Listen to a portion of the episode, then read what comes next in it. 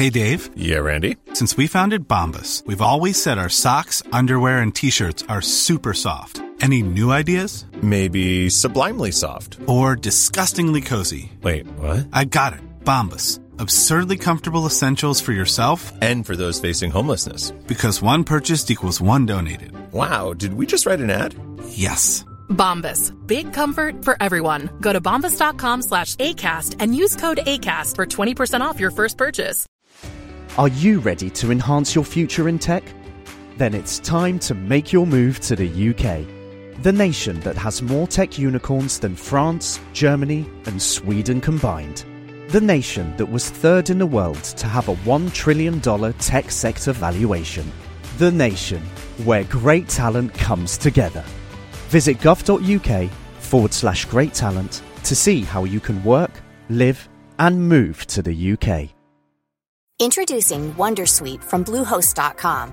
Website creation is hard, but now with Bluehost, you can answer a few simple questions about your business and get a unique WordPress website or store right away. From there, you can customize your design, colors, and content. And Bluehost automatically helps you get found in search engines like Google and Bing. From step-by-step guidance to suggested plugins, Bluehost makes WordPress wonderful for everyone. Go to bluehost.com slash wondersuite.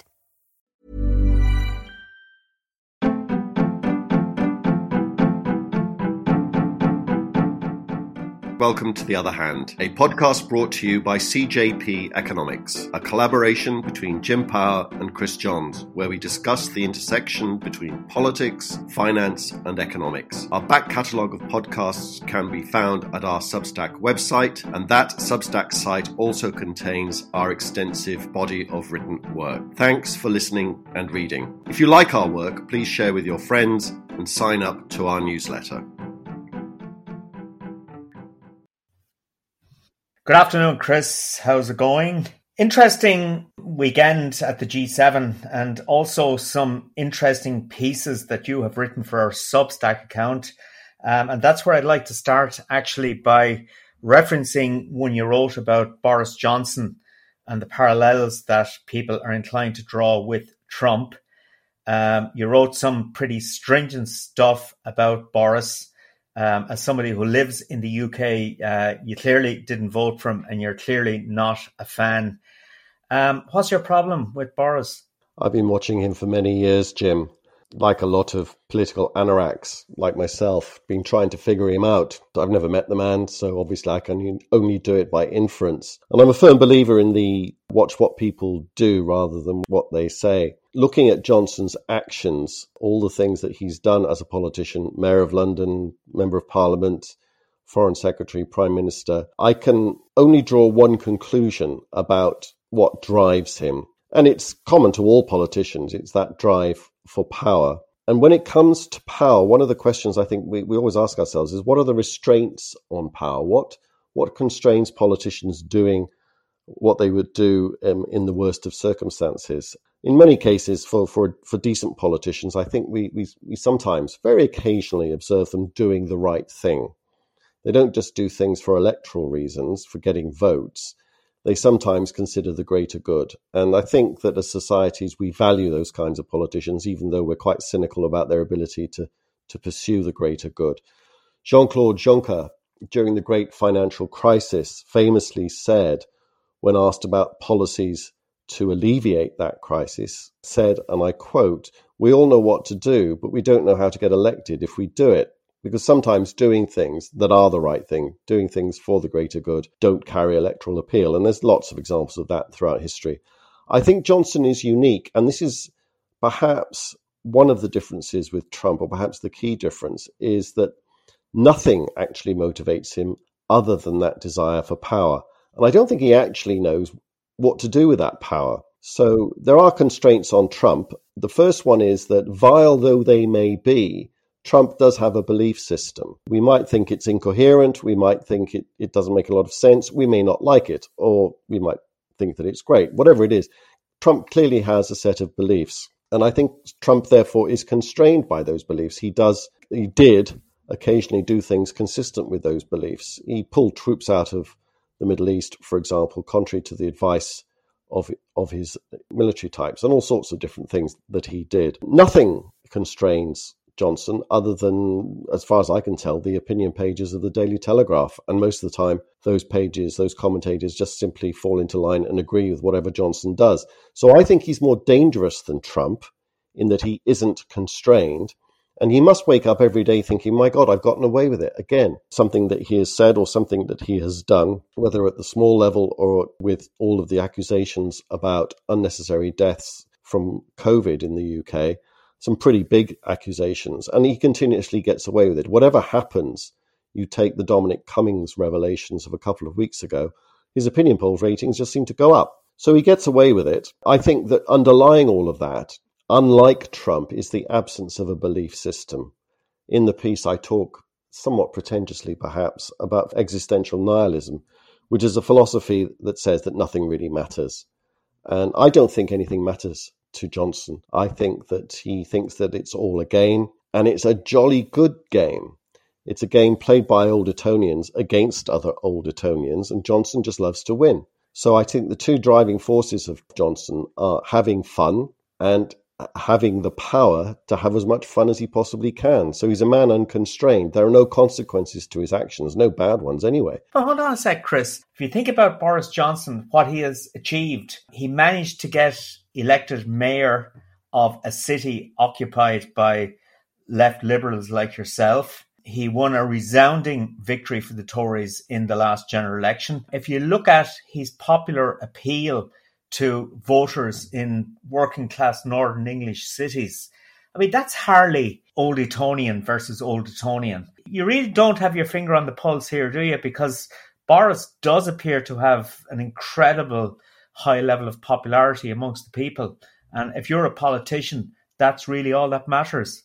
No, it isn't all that matters, because I, as I said, I do think that we should demand from our politicians occasionally, from time to time, once in a while, that they do something for the greater good. I don't believe Johnson is capable of doing that. If I take your first remark about being mayor of London, being elected by lefty liberals, that's because Johnson put on the clothes of a lefty liberal, of somebody that wasn't particularly ideological, of an internationalist, somebody who was in favour of immigration. All of those things appealed to the Islington liberal that he now so despises. He has now com- done a complete volte-face, gets his cabinet ministers in particular. I, I recall a speech made by Priti Patel, the Home Secretary, when she denigrated North Londoners, which in some quarters was taken as a dog whistle remark that was verged on anti-Semitic. Not everybody agreed with that. And the constant disparagement of the elites, you'll often see in speeches and writings of the people who are closest to, to Johnson, a constant refrain about them and us.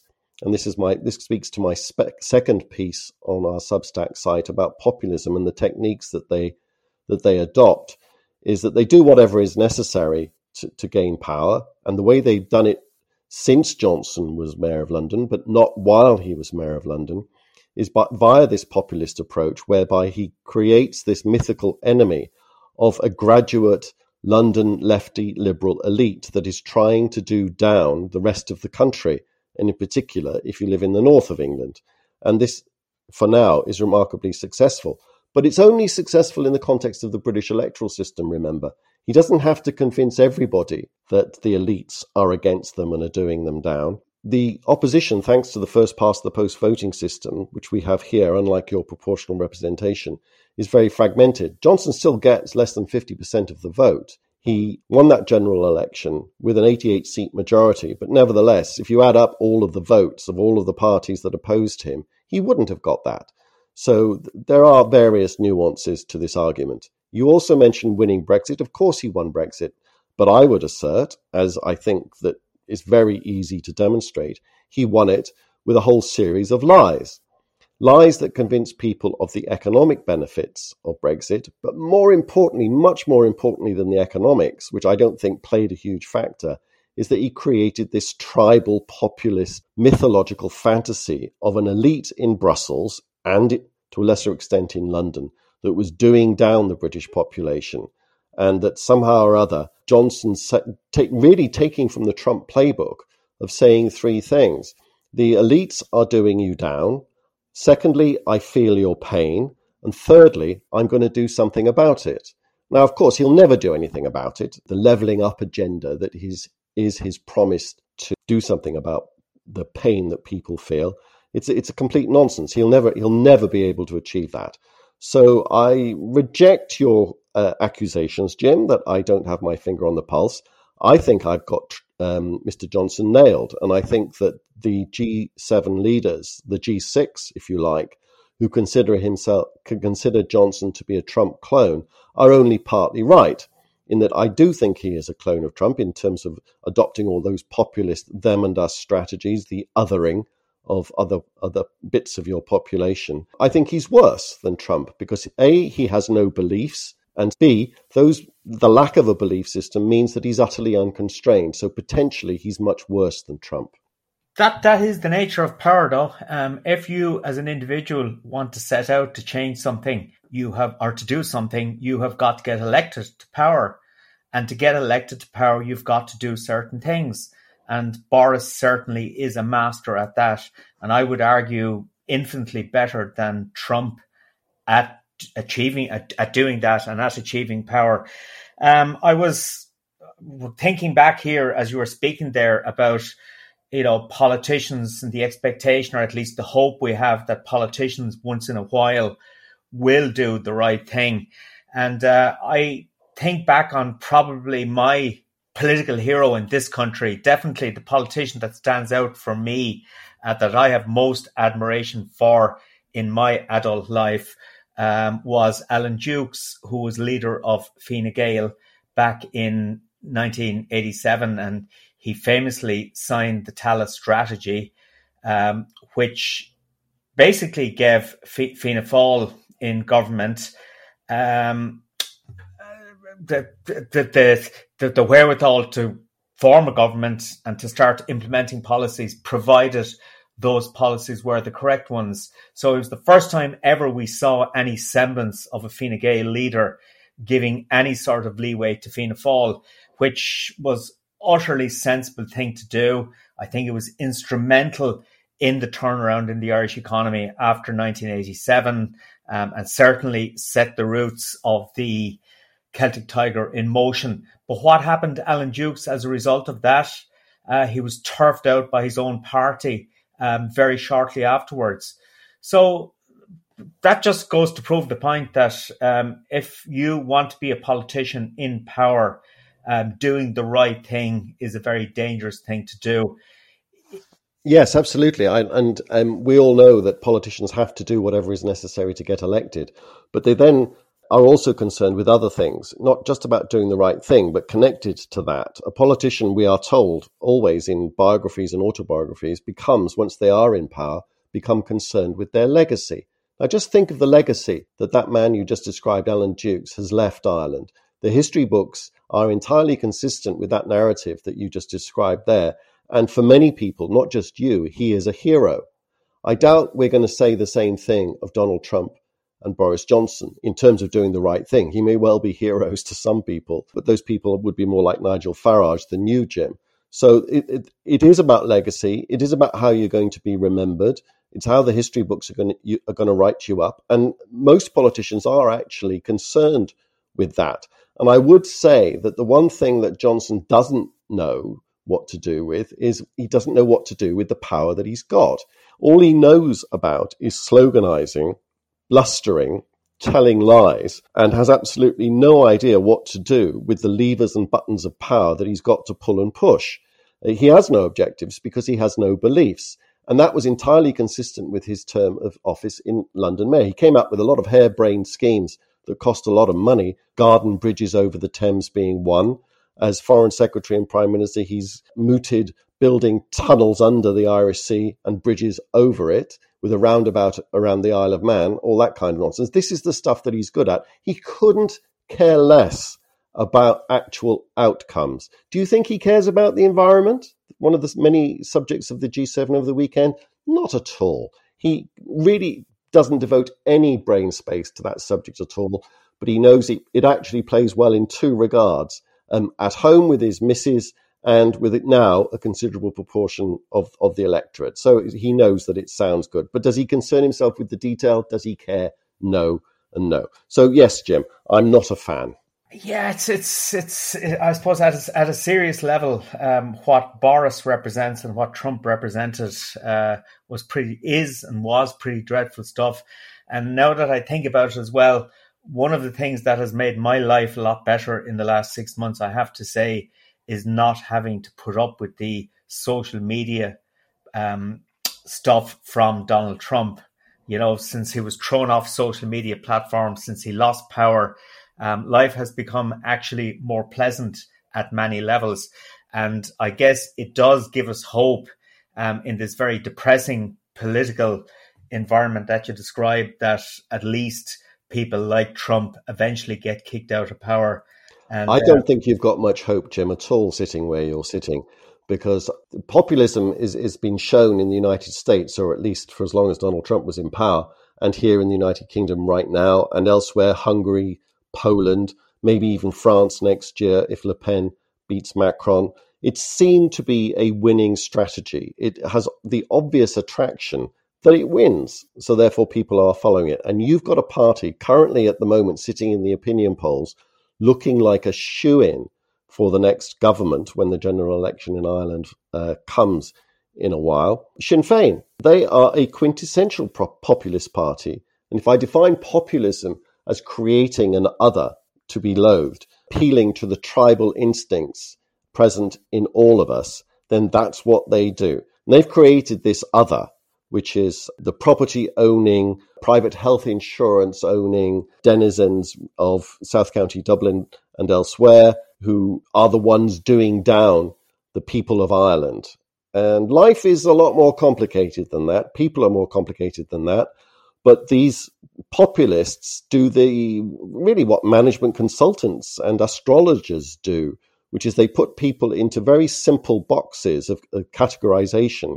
And then they create the tribal instinct by telling them one group that the other group is trying to do them down. It is far more complicated than that. But if you pre- present these simplistic analyses of the situation, if you se- tell people we know what's wrong and it's all their fault and we're going to correct it, it's it's pretty heady, powerful stuff, and it gains you power. And I think that's what's heading in your direction too, Jim. Of course, Chris, it takes two to tango in the sense that uh, Sinn Féin, you know, have this very populist agenda. But on the other hand, they a, a lot of their um, strong performance in the opinion polls is reflecting the total incompetence of the government we have. Um, you know, the way they have and continue to handle the COVID crisis, the communication strategy.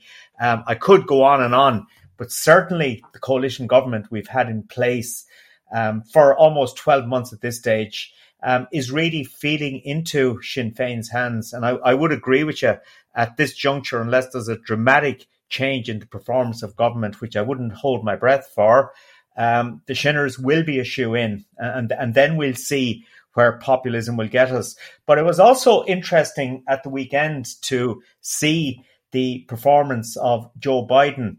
Uh, you know, the Joe Biden and the United States, by implication, are re-engaging again with the world. Um, I'm not sure you could describe Biden as some sort of uh, populist politician. Um, he, do- he does, of course, say all oh, the right things to appease Uh, the particular electorate that he wants to appease. But it is good and it is reassuring to see the United States re-engaging with the world again. And it does give one a little bit more faith in the political future. But I, I totally take your point about if you look at what's happening in mother, many other countries with Orban, um, Germany, of course, will be very interesting um, come September. Uh, so...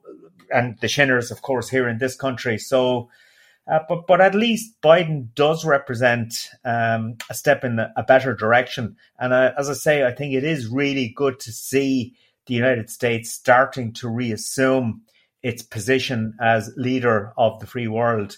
And uh, I would say long may that continue. The problem, of course, Jim, is that it may not continue for much longer. It may only continue till November of next year, if and when the Republicans, who have morphed into the party of Donald Trump, regain control of the Senate. And Mitch McConnell, the leader of the Republicans in the Senate, is already limbering up for the second half of Biden's presidency. Only in the last couple of days, he's talked about what they're going to do to the Supreme Court during that period before the next presidential election in three and a half years' time. Uh, and there's all sorts of sinister soundings coming from that. Biden, it could be said, is the last of the generation of internationalists, uh, Atlanticists present in the United States. He, he's an Atlanticist internationalist to his, you know, to his last breath. That's his, the history of of the man um, over the last four or five decades. And that at best, one can say that half of America is behind him.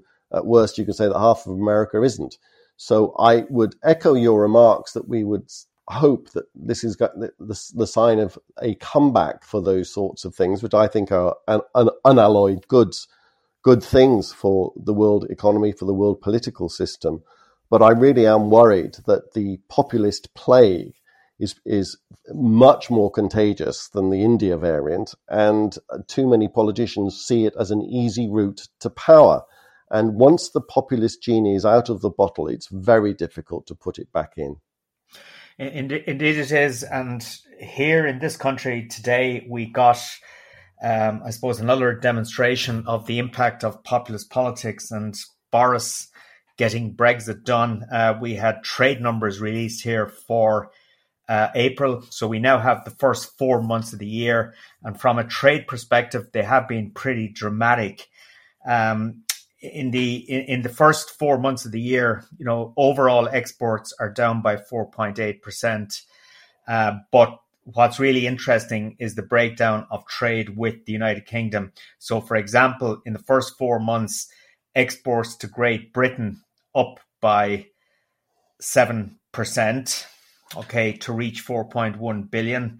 Um, exports to Northern Ireland up by forty point two percent. So you'd look at those headline numbers and think, well, uh, Brexit isn't having much of an impact on the um, on, on the Irish trade relationship with the United Kingdom. But then if you delve beneath it, you find that food exports to Great Britain are down by seventeen point five percent. Uh, but the export of chemicals, and this is the dual nature of the Irish economy again that we've spoken about on this podcast numerous times, chemical exports to, the, to Great Britain up by over forty percent. Uh, but what's even more dramatic, I think, is the fact that our food imports from Great Britain are down by fifty-three point nine percent. That's about two point one billion in absolute terms. So Brexit is having an absolutely dramatic impact on the trading relationship between um, Great Britain and Ireland. Um, and, and what's another interesting point is that um, the trade relationship with Northern Ireland is expanding significantly. Exports to Northern Ireland up by over forty percent. Um, and imports from Northern Ireland up by almost sixty-one percent. So the bilateral trade on the island is is small, but it is picking up significantly. So Brexit having lots of hugely distortionary influences on the Irish trade performance. I know we've got no evidence for this whatsoever, Jim, so it's pure speculation, but I'd be interested in your views. So that's a lot of exports of food and agricultural products in particular from Britain to Ireland falling a lot, but an awful, an awfully big increase in those exports from Northern Ireland to Ireland. Do you think there's any trade diversion going on? Uh, yes, there is undoubtedly trade diversion going on. Uh, there which is, sounds there... illegal, which from an E U perspective, from a single market perspective, would be very worrying. It, it would be extremely worrying. Uh, ab- absolutely. There is no doubt about that. But yeah, I, I I definitely think there there is there is evidence of that happening. Um, I, I was then looking at Eurostat published uh, trade data for the United Kingdom, and um, sorry for the European Union, but their E U exports to the United Kingdom were down by three point three percent. So I guess from an E U perspective, Brexit hasn't had that much impact on the export side of the equation, but E U imports from the United Kingdom are down by over twenty-seven percent. So a pretty dram- dramatic impact on um, British exports to the European Union rather than the other way around.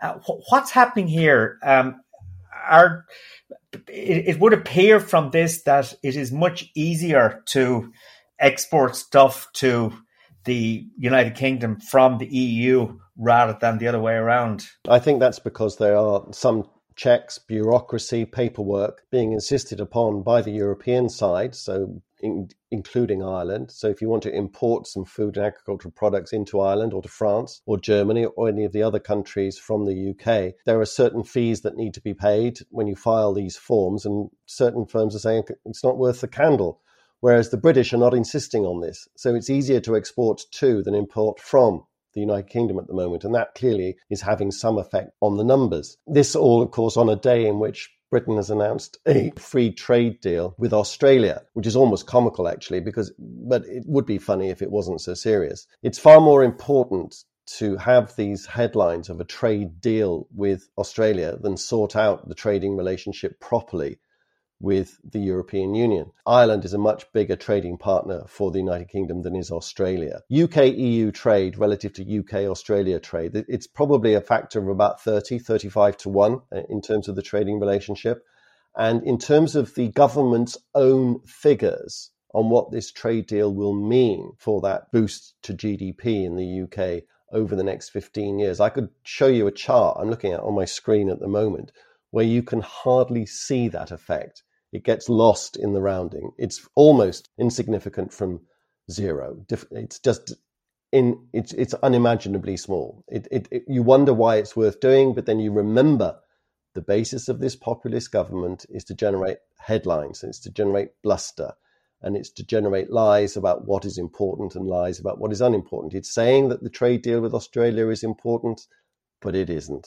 But of course, that doesn't matter. Jim, we should move on to other things um, other than trade, because we, we, I think we could all drive ourselves mad thinking about these issues, which unfortunately are going to be with us for some time. And I wanted to ask you a question, actually a question about Simon Coveney, who the other day said that Ireland wants to respect the common travel area. Now, I wondered whether he'd actually been listening to our podcasts. What do you think? Well, it, it, it was an interesting comment from him. Um, I, I think he would be getting that sort of feedback from people who understand these things. And um, we we disagreed, I think, fundamentally on the significance of the way the common travel area was being treated on both sides of the equation, uh, or both sides of the of, of the of, of the countries. But um, I, I mean, I, I I just don't actually, and this is my cynicism about politics, I actually don't buy what these people are saying. I mean, it's one thing to come out and say we're going to res- respect it. But on the other hand, we have suggestions today about new restrictions being put in place for travel between. Oh, they're, they're not they're not suggestions. They've they've extended the quarantine period for, for us Brits, should we wish to go to Ireland. Exactly. And and they're talking about for people with, with two vaccines or full vaccination, they will still have to quarantine for five days. What the hell is all that about? No, that, that makes no sense whatsoever. No, but but, um, but that, that's why, Chris, in answer to your question, you know, Simon Coveney came out and made that comment. And I, I like Coveney as a politician, I have to say. But for people like Coveney coming out, making those sort of statements, they're meaningless. It's just, you know, you you, you look at what they do rather than what they say. And what they are doing at the moment is definitely flying in the face of the spirit of the common travel area, uh, which you certainly have deep concerns about, particularly the impact it might have on the U K side. But Dublin streets are quiet again, I believe? Uh, yeah. The amazingly, at the weekend, very civilised. Uh, we did not have a repeat of the street activities that we'd seen over the previous couple of weekends. Uh, why is that happening? Um, is it because the scangers that were causing this trouble have decided to take a weekend off? Um, I think not. I think it's more likely that once the outdoor dining started to reopen, the streets started to be occupied again by civilized people, um, and that acted as a deterrent for the scangers. And uh, I, I would also say that we, for the first couple of weekends, what we saw there was also a very strong reaction to uh, that tweet from the chief medical officer highlighting uh, the problems inside in the city centre. And that that definitely um, created a major attraction for people to come in and cause a bit of trouble. But um, I, I think what it goes to show is that, you know, if you return to some level of normality, that you will get rid of that sort of behaviour. So sense, well, sense prevailed with the opening up of outdoor hospitality, and uh, we saw much more civilised behaviour. And uh, I was in Killarney for four days at the end of last week, and uh, it's kind of fascinating to see Ireland's COVID regulations um, in action. Um, I was sitting having a sandwich outside a hotel. I went into the toilet in the hotel, and um, I saw all these people sitting around, having coffee, having drinks, eating food. And this is the middle of the day. And I was thinking to myself, obviously, these COVID restrictions don't really apply in County Kerry. Um, and then it sort of struck me, well, actually, these people are residents in this hotel, so they're allowed doing do that. And the hotel we were staying in, we were able to eat there um, at night. But yet, next door, there was a restaurant with shut down because nobody could eat inside. I mean, what is the logic of allowing people eat indoors in a hotel restaurant as long as you're a resident, um, and not allowing people eat indoors in a normal restaurant? Uh, it's, it's either just... a, it's either a good idea to be inside or not, and it it can't you can't have different rules for the same thing depending on who who you are. It it, it as you say, defies logic, but so do many of the COVID regulations all around the world. And I know the ones best here in the U K. One of the things I've got to warn you about is that we do have the India or Delta variant here in the U K. Now, over ninety percent of actual COVID cases now uh, in the country are this variant. And at the moment, it could change. We know these things can change in a heartbeat, but at the moment it's out of control. And that's why they have decided to not proceed with the next lifting of lockdown. But in the spirit of looking at what they do rather than what they say, that's what they've done. But what they've been saying for the last few weeks, and in particular what Johnson, my populist friend, has been saying for the last few weeks, right up until this weekend, was that he saw nothing in the data that would lead him to uh, delay the ending of restrictions. And then he en- ended up delaying the of restrictions. Those of us that follow the data very, very carefully would point out that while he was saying there was nothing in the data, from that moment to yesterday, the data didn't change. It had already changed when he said it hadn't. So yet again, some nonsense coming out of his mouth. The, the, there are a couple of things that worry me about this, this India variant is that you're just a few weeks behind us in terms of the spread of that, because it's already in Ireland. It's in over seventy countries worldwide. The French today said it is... today where the U K was relative to the, the Delta variant only three or four weeks ago. So they're clearly very worried that they're going to replicate the U K's experience. And I think that you in Ireland should be worried too. I'm not convinced wholeheartedly or one hundred percent that the U K is going to be able to fulfill the Johnson's promise to fully lift all restrictions on the nineteenth of July, because I've been looking at the modelling that went into that decision to delay the lifting. And these are official papers, um, official models. This, this is not some flaky scientist somewhere. And uh, those models' predictions are horrific for what the number of cases and hospitalizations, et cetera, are going to look like in the first and second week of July in the run-up to this so-called lifting. And if the models are in any way correct, then we are in a lot of trouble. The thing about these models so far anyway is that an awful lot of the time they've been wrong, but that's the nature of models, both epidemiological and economic, the ones that I would know best. So just a mind your eye comment, Jim, that uh, things can go wrong very, very quickly, as we know. Can I can I just ask you, um, the, the, da- the data that has come out about the efficacy of Pfizer Um, and the AstraZeneca against the Indian variant um, seems to be very reassuring. People get confused by what efficacy actually means, and there's all sorts of different types of efficacy. It's, does it stop you getting it? Does it stop you transmitting it if you do get it? And if you do get it, does it stop you from going to hospital and dying? And there are many different answers to all those sorts of questions. There does seem to be some reduced efficacy from getting it. So you, so even if you've been vaccinated, you might still get it. But where it really is still, where the vaccinations really are still very, very powerful, where they have over ninety percent protection, is that they stop you almost certainly, not one hundred percent, but, but into the nineties of getting so ill that you have to need hospitalization. That's what that's was published by Public Health England, England yesterday on the basis of what they know so far. So that latter point is very encouraging. What it means is that we need to expect cases to continue at a high level, if not to continue growing exponentially in the U K. But the hope is that the hospitalisations and death figures will not be the same as they were back in January, February. We saw here uh, yesterday a member of I SAG on radio Uh, warning about the Delta variant and the fact that the uh, vaccines were basically not able to control it. Um, and yet we get official global data showing that actually the vaccines do um, have a significant controlling impact on it. Um, that, that's been one, one of the real problems here. Perhaps it's the same everywhere, but from, from the beginning, Uh, we get all of this conflicting information, and we have so-called scientific experts coming out with all of these sorts of comments without any data or evidence base to support what they're saying. Um, it, it, it's, it sows fear, it sows confusion, and um, it's, it certainly doesn't help, I think, the proper behaviour of people. I worry greatly that some people almost seem to take some kind of macabre pleasure or satisfaction when things go wrong, when we do get variants or when the number and or when the numbers start to deteriorate again.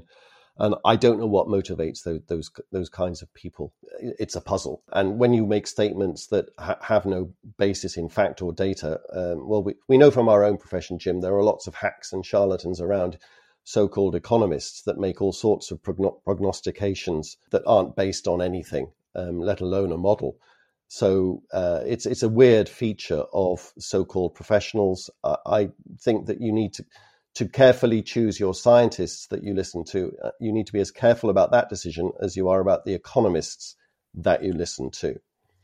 Okay, Chris, um, we'll call it a day there. Uh, thank you very much for, uh, I hope, what listeners will find um, an interesting discussion.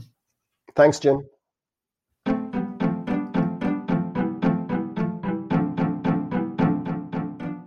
You have been listening to Chris Johns and Jim Power on The Other Hand. We hope you enjoyed it. If you did, please sign up to our Substack account, w w w dot c j p economics dot substack dot com. You can download our podcasts on Apple, Spotify, and other good podcast platforms. Are you ready to enhance your future in tech? Then it's time to make your move to the U K, the nation that has more tech unicorns than France, Germany and Sweden combined. The nation that was third in the world to have a one trillion dollars tech sector valuation. The nation where great talent comes together. Visit gov.uk forward slash great talent to see how you can work, live and move to the U K.